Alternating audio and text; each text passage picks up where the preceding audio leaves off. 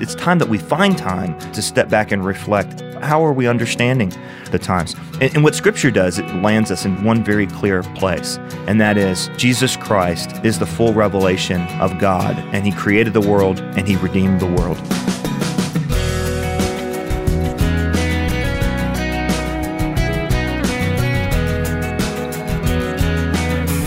Welcome to First Person. I'm Wayne Shepherd, and my guest today is John Stonestreet of the Breakpoint Radio Commentary.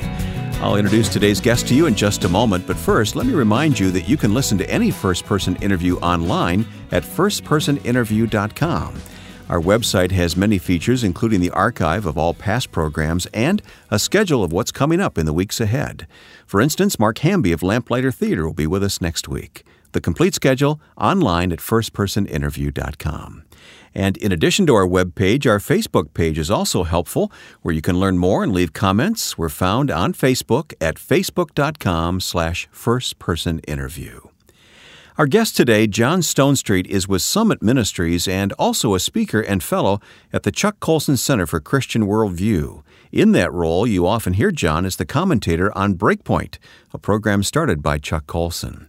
I talked with John recently because I wanted to learn about his life and ministry really for the last year since Chuck Colson passed away. It's actually been just about a year uh, as of you know this recording here. Um, I've been uh, co-hosting with Eric Metaxas the show that Chuck Colson founded, which was a four-minute Christian worldview broadcast talking about the issues of the day through a Christian lens, uh, called Breakpoint.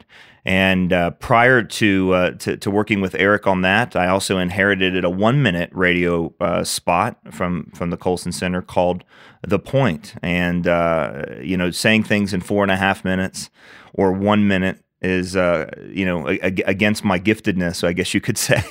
but uh, it's been a lot of fun. It's been a good self discipline uh, to, to learn how to to do that. And, and really, it's because that's the way conversations happen, right? I mean, we have conversations and sound bites. It's rare that we get long, extended conversations to get into things that are uh, as deep as we want to. And so, really, the goal of uh, the radio products that we put out at the Colson Center is to help people think about very important things in the right way. Of course, we all miss Chuck very much. Um, that, that goes without saying. But did you ever see yourself in that role of hosting Breakpoint? you know, Wayne, it's funny because growing up in uh, Northern Virginia, uh, we had about a 20 minute drive, 25 minute drive to the Christian school that I attended from kindergarten all the way through 12th grade. And uh, my mom taught there, my uh, older siblings all went there, and we knew that it was time to have been ready and head to the car when breakpoint was over. Like that was the that was what we knew. When breakpoint was over, we'd better be in the car. That was your marker so, I mean, in I life.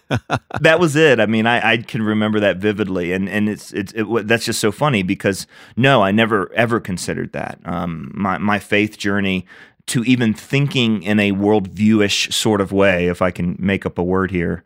Um, the way, of course, you know, Chuck championed over the last uh, couple decades of his life um, you know th- that that was a journey for me. It, it, didn't it didn't start out that way, and so I didn't always get breakpoint. I just knew when it was over, it was time to go there. But you know that that first time I met Chuck was. Um, uh, you know, three or four years ago, I suppose. No, I guess it's been longer than that, six or seven years ago. I was asked while I was still working with Summit Ministries um, uh, which is a worldview ministry designed to train high school and college students to understand a Christian worldview. And I was invited to speak for an event that that Chuck puts on every year, a training program called the Centurions. And this is an opportunity for a, a hundred or so adults to go through a worldview training program that Chuck Colson put together. It's still running. It's a phenomenal program. I love being involved with it. But that was the first uh, really involvement that I had, and I remember going to speak, and there I, I, suspected Chuck might show up the weekend. I didn't think he'd actually be there the whole weekend, but there he was. He was in the back of the room, and I was introduced to speak on worldview with Chuck Colson in the back of the room. Oh boy! And I, you know, I just yeah, I just really hope people could hear me, you know, over the noise of my knees knocking so loudly. you know, I mean, th- this guy is just uh, unbelievable. Uh, but he was he was uh, just a larger than life figure who was very very human and and, and in all the redeemed sorts of ways. So I never imagined it, but it, what, what an incredible honor to get to work with him and, and, get to know him. Yeah, indeed. I got to interview Chuck on, on a number of occasions through the years and host some programs with him and uh, loved him very much. But now I, I want to talk more about Breakpoint later, and I want to talk about Summit Ministries as well, because I know that's uh, very key to what you're doing mm-hmm. and the Colson Center, your involvement there. But I want to hear your story today, John. I, I already have picked up that you must have grown up in a Christian home. I did. Both of my parents are strong believers, um, and uh, you know, I come from a just a, a, a great heritage. Um, my my dad's uh, parents were, were believers. Um, my uh, mom's uh, parents um, are believers uh, and have been married. You know, so I've got this great tradition of marriage as well, stability. Uh, grew up in Northern Virginia, just kind of actually geographic Northern Virginia, not not the DC suburbs, but actually, you know, the hump of Virginia is where I grew up, and um, grew up in a Christian home. Went to uh, the same building where there was a, a, a, independent Baptist church and a, a, Christian school, all in the same. Um, you know building and so w- what that meant was my basketball coach was also my youth pastor and the principal was also the bible teacher and you know you know my uh, third grade teacher was also my third grade sunday school teacher and you know you know it's just yep. one of those places yep. where you have these folks who just faithfully dedicate their lives uh, to, to, to church and to an institution. And so grew up there and uh, really um, you know learned about God there. It wasn't a very real thing to me though. It was one of those kind of you grow up in it. You're at a Christian school. Um, and so it just becomes numb. It just becomes um, um, uh, tedious, and it's just what you do. It's just the place you are. Well, let me pursue um, that with you, John. Did it ever reach a crisis point, or was it sort of a a, a long, slow transformation for you to faith? Well, you know, it, it, it, was uh, yes and no. I mean, you know, it's one of those things I've never known a time where I didn't know who Jesus was. But in terms of, you know, submitting my life to Him, recognizing who He was, that did not happen until I was a senior in high school. And um, it, it, was almost like I, you know, th- there was this rhythm, these spiritual rhythms that that that were a part of my life where you'd go to church and there'd be a speaker and there would be an altar call. And if, well, God didn't speak to you at the end of that altar call, well, then you were free for another week. And I made it for 18 years, you know, 17 years without God, you know, convicting me. And it wasn't that He didn't, it was just this kind of understanding of Christianity uh, that, um, that, that didn't have a whole lot to do with developing the mind, but it had a lot to do with passion and witnessing and fervor. And so it had great things about it. Uh, but the idea, uh, really, what changed it for me was when my mind got engaged as well. When I was really able to see that this Christianity thing made sense, and that that started my senior year in high school, and then uh, really in college is where that really took hmm. took root. Well, what lit the fire? What were there some people, some teachers, some mentors, or yeah, did uh, the Spirit just start to touch you on the head, John? And I think the answer is all of the above. You know, E, all of the above. I, I, you know, I there's no evidence of it today, but I was an athlete at one point, and um, I uh, I played basketball actually, which is there's even less evidence that that could possibly be true. uh, but but I but I did, and so I, I, made my college choice my freshman year to play basketball, and went off about an hour away to a very small little little school that would let me play, and uh, the motto of the college was "Thy word is truth." It was uh, a college in the Mennonite heritage and was very, very liberal. They, we we were taught in the very first New Testament class that I had that the miracles in the Gospels had been fabricated to embellish the Jesus stories, and, hmm. and uh, very much a you know in, in terms of um, on the left side of the political spectrum and issues like abortion and you know homosexuality and things like that very progressive and this was the first real time that i've been challenged with views that weren't my own. And you know it was interesting because i knew the bible was true. I believed it but i had no reason why.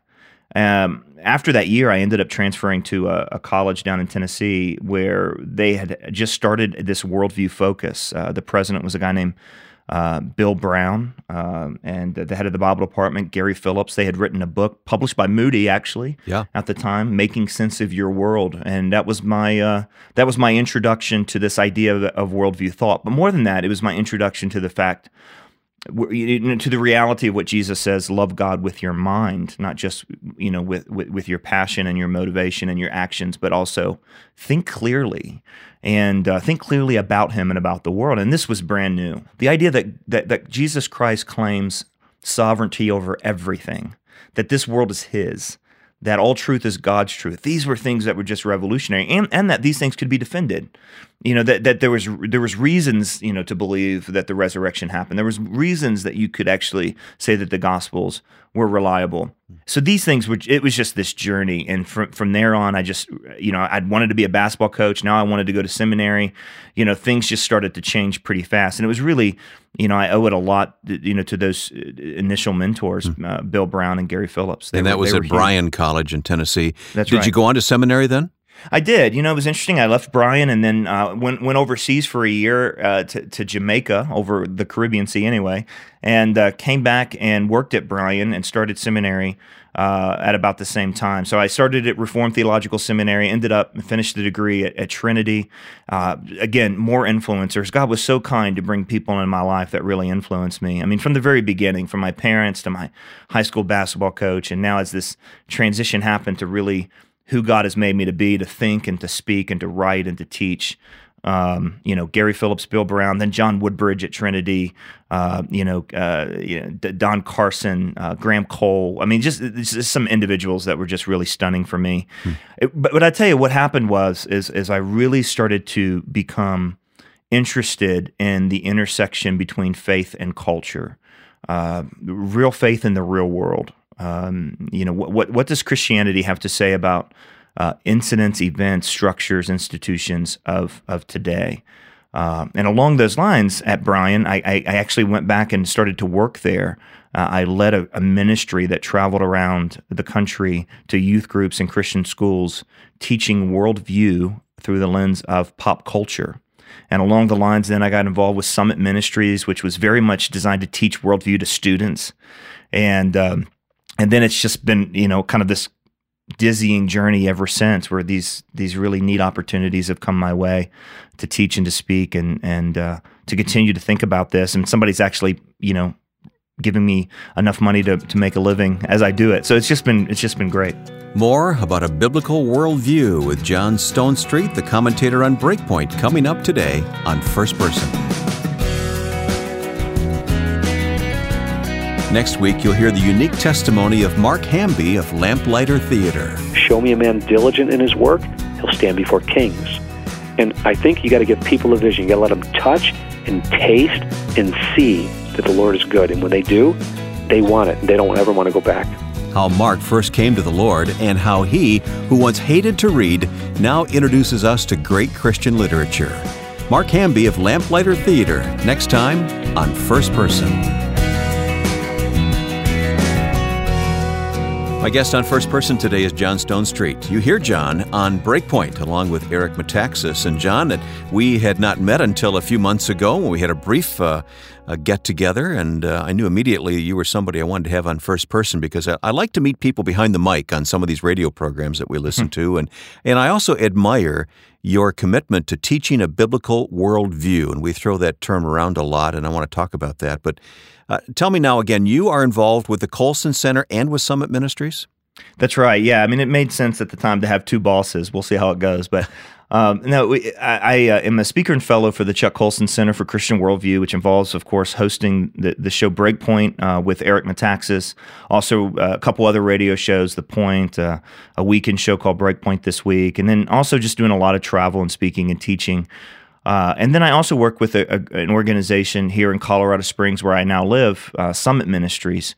And I've worked with them for 10 years or so. And Summit trains high school and college students to understand and defend a biblical worldview, really a kind of a boot camp yeah. in, in terms of Christian thinking before college. Yeah, know it well. Uh, David Nobles founded Summit Ministries, right? Th- that's right. Yeah, David David Noebel. He fi- finally retired two years ago after 50 years. You know, another just example of faithfulness. Uh, you know, we, we talked in the last segment there about the, the, the great men that God has blessed me with. I mean, you, you know, David Noebel's one of them. Chuck Colson's another. Um, you know, the, these guys that are just stalwarts of uh, of the last generation. Yeah, we stand on their shoulders, don't we? You know, I, I, I love hearing your story, but I really want to hear your heart, um, what God has called you uniquely to do in life. And it, it all revolves around this matter of a biblical worldview. First of all, let's define terms. What do we mean by that? Well, you know, when we mean biblical worldview, we mean a worldview that corresponds with the Bible, which means we got to start and define worldview, right? And, and and a worldview simply is just something that every human has. It's the lens, the framework, the perspective through which we understand life in the world. I, I don't know, you know, Wayne, if if you've ever, you know, talked to someone uh, on an airplane or maybe the crazy aunt across the Thanksgiving table or something, and you know, you're in the middle of the conversation and, and you're using words like truth and, and and so is she, but you realize pretty quickly you're you're using the same uh, you know vocabulary, but not the same dictionary. You, you, don't mean the same things, um, especially when it comes to maybe things like God or grace or or, or, or marriage or sexuality. You, know, and the reason is is because we all have these this ideological set of lenses. The trouble with the worldview is that we rarely look at them. It's like a pair of glasses or contact lenses. We don't look at them. We always look through them. And uh, a lot of times we can get our worldview, our framework for understanding truth and reality from just our culture. We live and we move and we relate to others and so on. And, and so we start to think, uh, you know, like the environment around us. Uh, but, but, Scripture talks about renewing our mind. Scripture talks about loving God, you know, w- w- with the way that we we think. And, and worldview is not just mental concepts. It's also kind of our posture and our passions and our desires. All of these things shake, shape this framework that we have called worldview. And so, what we want to do is we want to see the world as God sees it. I mean, that's really what we mean when we say biblical worldview. It's not that there's a biblical verse for every, you know, tax code or a biblical verse for whether we should go to war with Iran or a biblical verse, you know, for whether we should buy a Honda or Toyota. Um, no, it's just that there is there, there's a set of categories, a set of mental and ideological and intellectual and and, and and and and categories that should guide the way that we understand the world, interpret the events in the world, and then make decisions. Yeah, it provides a framework. Now, uh, the problem is, as I see it, is Bible literacy. I mean, many of us don't know our Bible well enough to even build that that that framework to have this reference point. Well, that's that, there's no doubt about it, Wayne, and, and you've you've hit something that's that's just extremely important. One, one of my jobs, by the way, at the Colson Center is to collaborate and to work with other organizations, and I've been very encouraged with um, so, some resources that are coming out both from, from church and parachurch groups along these lines. But but you're right. I mean, even growing up, you know, as I did in, in the environment that I described in the last segment, I knew a lot of Bible verses uh, but I didn't know how the Bible described reality. And, and, and let me say that again: that the Bible begins in the beginning. You know, it describes the world that we live in and what went wrong with it, and what God is doing to to fix it. In the last generation, we've put a lot of attention on memorizing verses, which means we break up these Bible chapters or books into little verses, and then we string them together outside of the story. And the story itself the big story, which is what the scripture gives us, not just a story, but the big story of the world has really been lost. And so it is stunning that we have more Bibles at our fingertips. I mean, even in our phones, right? Uh, than, than, any generation that's ever lived. But when it comes to flat out biblical literacy, we're not always uh, able to put those pieces together. Hmm. And so um, the, the, you're right. That that's a huge thing. Not just knowing the Bible, but knowing through the Bible. There are, there are books you're supposed to look at. But the scripture is the book you're supposed to look through, right? And the fact of the matter is, either we're going to look at the world through the lens of the scripture, or we're going to pick up the scripture and look at it through the lens of our culture, whatever worldview we've kind of inherited. So, one of the words we use around the Colson Center and Summit a lot is this idea of intentionality. It's, it's time that we find time to, to, to, to step back and reflect what are we seeing the world through? How, how are we understanding uh, the, the times. And, and, what Scripture does, Wayne, is it lands us in very one very clear place, and that is Jesus Christ is the full revelation of God, and He created the world and He redeemed the world. Uh, Chuck Colson used to quote Abraham Kuyper, a Dutch theologian and statesman of the last generation. Um, and Chuck would quote him over and over and over again, uh, where he said, There's not a single square inch in the whole domain of human existence where Jesus Christ who is Lord of all, does not put his foot and claim mine. Mm. And, and, and when, when you realize that, then you realize, wait a minute, as a believer, as someone who has encountered this grace of Jesus Christ, now what's my job? To go into every, every square inch, every domain of human existence and say, that's his. And ask that question what would it look like if this were his? What would it look like if I really believed this? What would it look like if I lived this way? What What would it look like if my family was His, my business was His, the way I voted was was His, the way I you know structured my community, the way I built built streets and neighborhoods. I mean, it's just th- this rabbit hole goes really really deep, and uh, you start realizing that it makes a lot of sense in terms of what it means to be a Christian in a world that doesn't recognize Him. When Jesus made that statement that all authority has been given to me uh, he didn't categorize it. He didn't limit it in any way. All means all. It, it does, and and you know it's it's interesting because you you just touched on something that's very very important. I think, which is uh, the first verse of the Great Commission.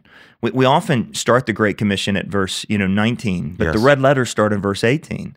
The Great Commission, therefore, go and make disciples. We all know that part, but a disciple is someone who follows someone who's an authority.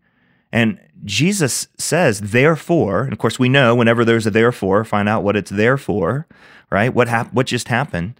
G- Jesus says, go and make disciples right after, without breaking a, you know, without stopping to breathe almost after he says, all authority has been given to me. Hmm. And so really it, it, it's the task of the Christian to teach people to, uh, to, to, to, uh, ourselves do it and then also help others obey Christ in every area in which he has authority, which is every area.